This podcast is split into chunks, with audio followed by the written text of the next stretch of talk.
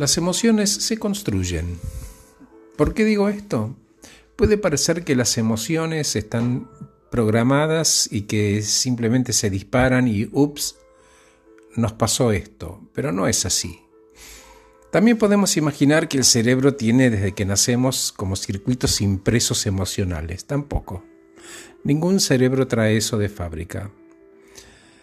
Las emociones son conjeturas, inferencias, juicios, prejuicios que nuestro cerebro construye con miles de millones de neuronas trabajando a la misma vez. Y además tenemos más control sobre esas conjeturas y juicios de lo que uno podría imaginarse. Por ejemplo, ves algo desconocido y la mente te pregunta, ¿a qué se parece eso en mi experiencia? Busca comparar, busca que le haga sentido. Vas caminando por un sendero y ves algo a lo lejos, tirado, inmóvil. Está bajando el sol, ves poco. Es una víbora. Uy, sí, es una víbora. Hoy la víbora me va a picar. Mejor busco un palo, rápido. Y al final la víbora terminó siendo una soga, Estás usando experiencias pasadas basadas en situaciones similares para intentar encontrar un sentido y tomar una decisión. Rápido, soga víbora, soga víbora. Y las emociones no son lineales. Una sonrisa puede significar tristeza y un tipo de llanto puede significar alegría. Nuestro cerebro sí está diseñado para sentir algunas sensaciones, sensaciones simples, ¿no? Que vienen de lo fisiológico. Son simples señales que el cuerpo dice cómo se siente y a partir de ahí, esa sensación, el cerebro envía mensajes al resto del cuerpo. Si pasas por un restaurante y se siente olor a comida rica, el estómago se va a agitar. También se va a agitar cuando tenés que dar un examen. La misma sensación física, el mismo estómago agitado una experiencia diferente. Las emociones que parecen que nos pasan en realidad las crea cada uno. Y tenemos mucho más control sobre esas emociones de lo que pensamos o lo que nos gusta admitir. No quiero decir que podemos en un instante cambiar sentimientos como pasando las páginas de un libro, pero uno puede transformar su vida emocional cambiando los ingredientes que elige. Si uno cambia esos ingredientes hoy, uno le está enseñando al cerebro cómo predecir de otra manera mañana es un músculo a fortalecer, una emoción de diseño. Imagínate, de nuevo vamos al ejemplo de la conferencia, vas a dar una conferencia o una webinar, algunos cerebros frente a eso generan más o menos palpitaciones o dolor de estómago.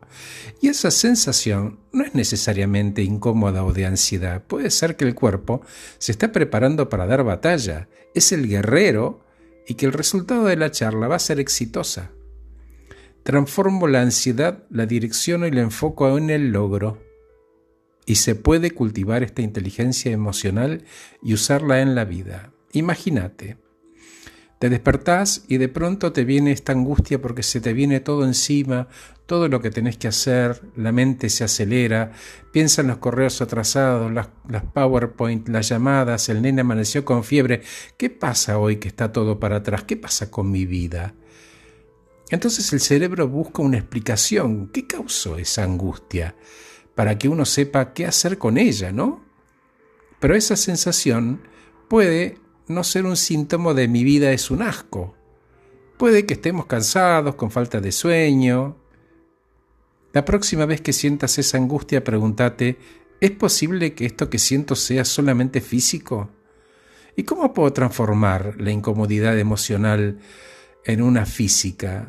No estoy diciendo que esto ocurra con pases mágicos o apagando una llave de luz. Y sin hacerte el distraído, pregúntate, ¿quién es el responsable?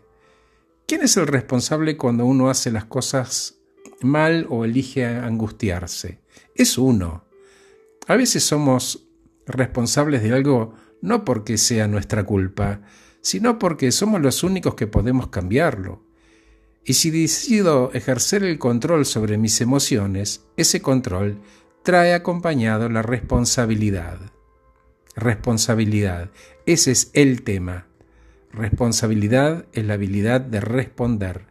Es cierto, la idea de que somos responsables por nuestras emociones parece difícil de tragar. Es un sapo, porque no le podemos echar la culpa a nadie. Pero lo que sugiero es que elijas reconocer que cómo decidís vivir esas emociones depende de vos. Sugiero elijas, elijas abrazar esa responsabilidad, porque es el camino hacia un cuerpo más sano y una vida emocional más flexible y poderosa. Gracias por escucharme. Soy Horacio Velotti. Acabo de regalarte este podcast titulado El coraje emocional. Que estés muy bien.